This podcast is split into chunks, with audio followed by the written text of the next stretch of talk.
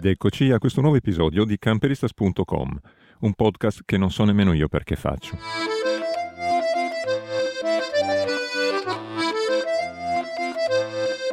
Anche oggi siamo parcheggiati lungo una strada di Edimburgo, molto più rumorosa del solito,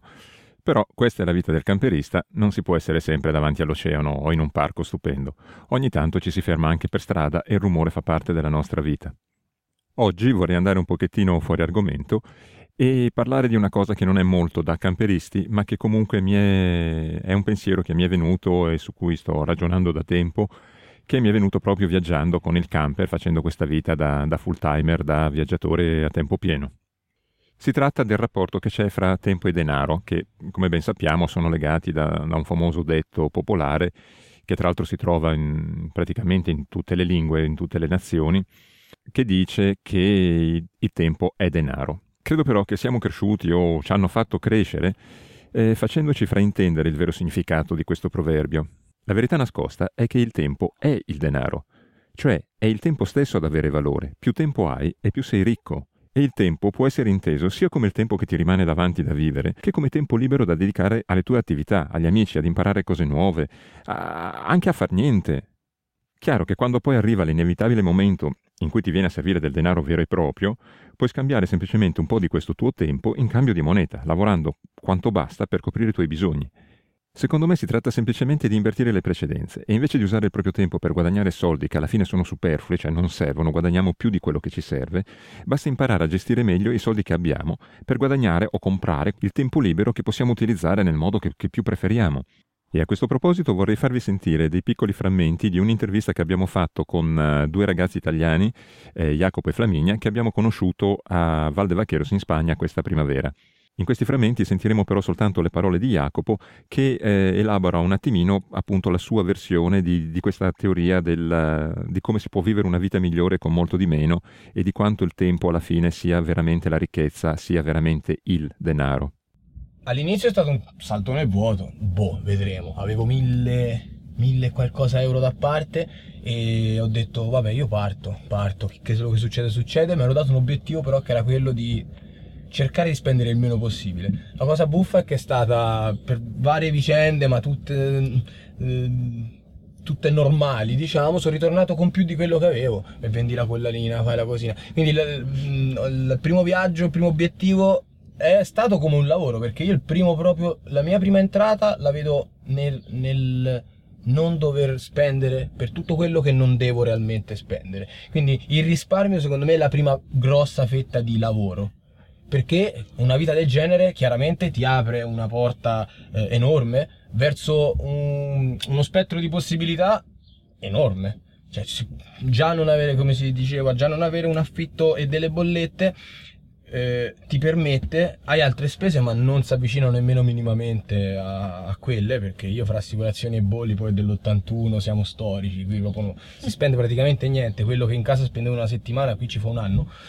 a livello solo di tasse, tassettine e tassettucce, quindi già quello è una, è un, una fetta di tempo enorme. Quindi in ogni modo lavoro proprio eh, necessario, quando è necessario, io finora lavori stagionali, eh, mi piace la terra, quindi ho cercato anche per le possibilità poche c'erano, ho cercato vendemmie, cantine sociali, raccolta di olive,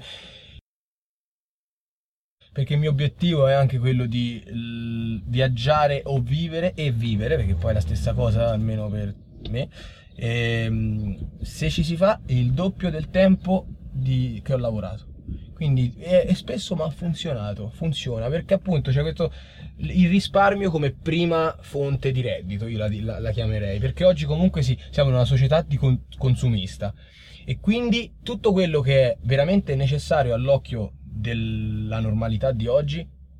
tecnicamente probabilmente non ci serve. Quasi tutto, il quasi tutto. Quindi trovare anche quel quasi, cioè il minimo, è anche un, una, secondo me, una parte fondamentale di questo tipo di vita. Perché ci si scollega dal fatto che ti serve il schermo al plasma, che ti serve la macchina potente, che ti serve ti serve, che ti serve? Inizia la domanda e quindi il viaggio ti crea la risposta poi piano piano e mi sono accorto che, oh madonnina, tantissime necessità non esistevano, quindi quella prima di tutto. No, vabbè, in effetti tutto questo tempo a disposizione secondo me dà proprio spazio alla realizzazione dei propri sogni.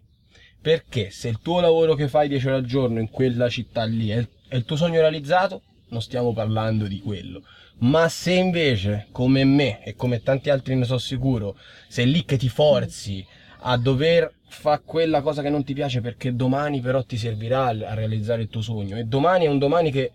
avanza insieme a noi, è un domani che poi magari arriviamo alla fine della nostra vita e domani che è troppo tardi non l'hai potuto fare. E invece tutto questo tempo apparentemente noioso ti dà proprio modo di, di, non poter fare altro che secondo me provare in tutti i modi, visto che hai i mezzi, che è il tempo, la ricchezza di oggi, secondo me non i soldi ma il tempo, perché oggi c'è gente con tanti soldi in tasca ma non ha il minimo tempo per eh, viverseli e quindi è depresso quanto, forse più di quello sotto il ponte Barbone non ce n'ha uno di euro, però intanto magari va avanti. E appunto tutto questo tempo dà modo di realizzare i propri sogni, secondo me. E secondo me se sono sogni veri si, si realizzano. Se no sono idee, che va bene lo stesso, però anche lì bisognerebbe usare i termini giusti. Se è un sogno devi fare tutto per realizzarlo, se no è un'idea, va bene lo stesso, però è un'idea.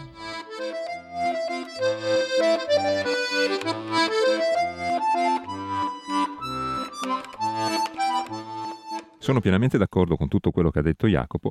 e vorrei anch'io far capire che quello che sto dicendo è che non è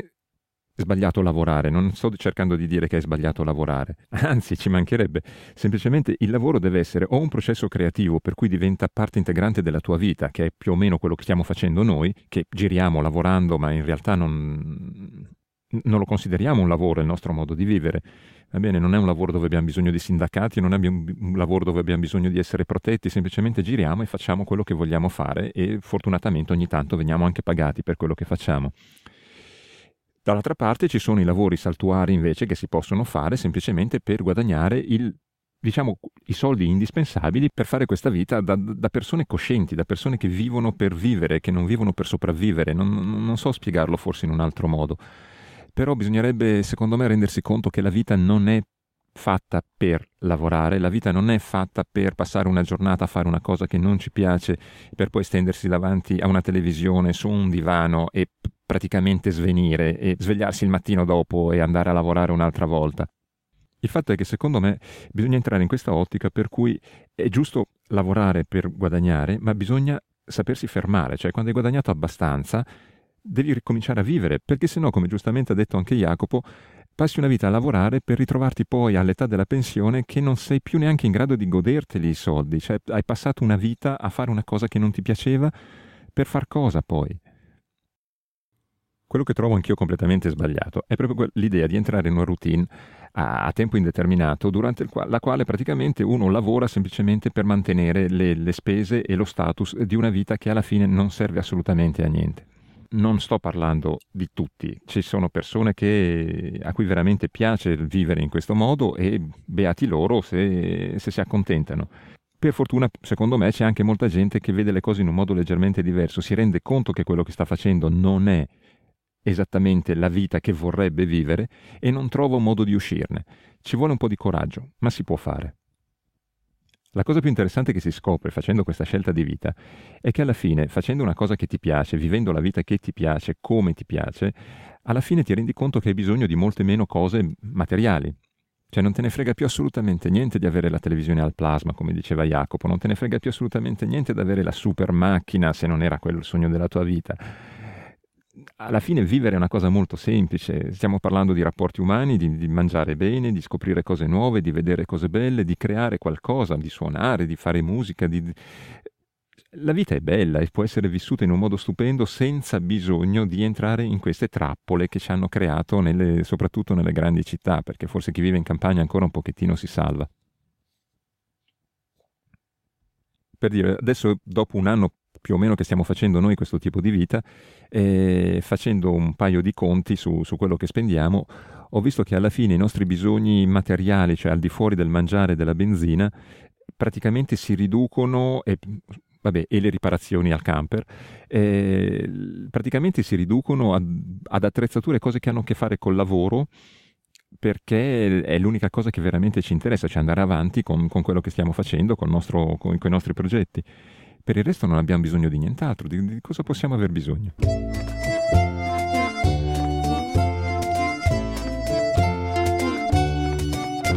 E il grande vantaggio del viaggiare in camper è proprio quello che ha a che fare con il mangiare, perché si può tranquillamente viaggiare con, uh, con, lo zaino in spalla e andare in giro a piedi e con gli autobus, eccetera, ma il grosso problema rimane il, quello del, del nutrimento, della, di, di, di come mangiare perché quello che può sembrare un lusso all'inizio, che di mangiare fuori tutti i giorni, dopo solo un paio di settimane, per me perlomeno diventa una cosa insopportabile, non riesco più a mangiare bene, non, non esiste, non, non mi dà più piacere. Invece il camper dà questa occasione stupenda di potersi cucinare quello che si vuole, di fare la spesa, di andare nei supermercati che tra l'altro insegnano molto anche un, della filosofia di un posto, del, della mentalità, guardare la gente nel supermercato come compra, cosa compra, cosa c'è nei supermercati, l'importanza che danno alle cose, eh, per noi è un tema che è molto interessante proprio per entrare nella, nella mentalità di un posto. Poi nel nostro caso ancora di più, dal momento che essendo vegetariani e particolarmente attenti ultimamente perlomeno al, al mangiare sano, al mangiare biologico, per quanto ci possiamo permettere, per quanto to- troviamo, è ancora più fondamentale e importante il fatto di poter cucinare, di poter mangiare, di poter controllare cosa mangiamo. E poi bisogna dire che avendo molto tempo libero diventa anche molto più, più, semplice e anche piacevole tutto sommato durante la giornata di andare a fare la spesa, cioè di fare la spesa tutti i giorni il che vuol dire comprare sempre cose fresche, sfruttare al meglio le occasioni e offerte che fanno nei vari supermercati.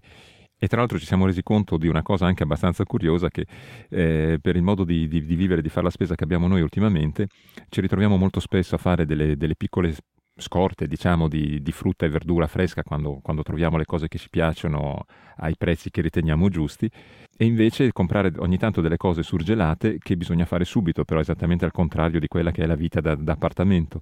per noi la, le cose surgelate sono quelle che non possiamo conservare perciò bisogna cucinarle in giornata mentre invece tutto il resto è una cosa che possiamo tranquillamente tenere anche per, per settimane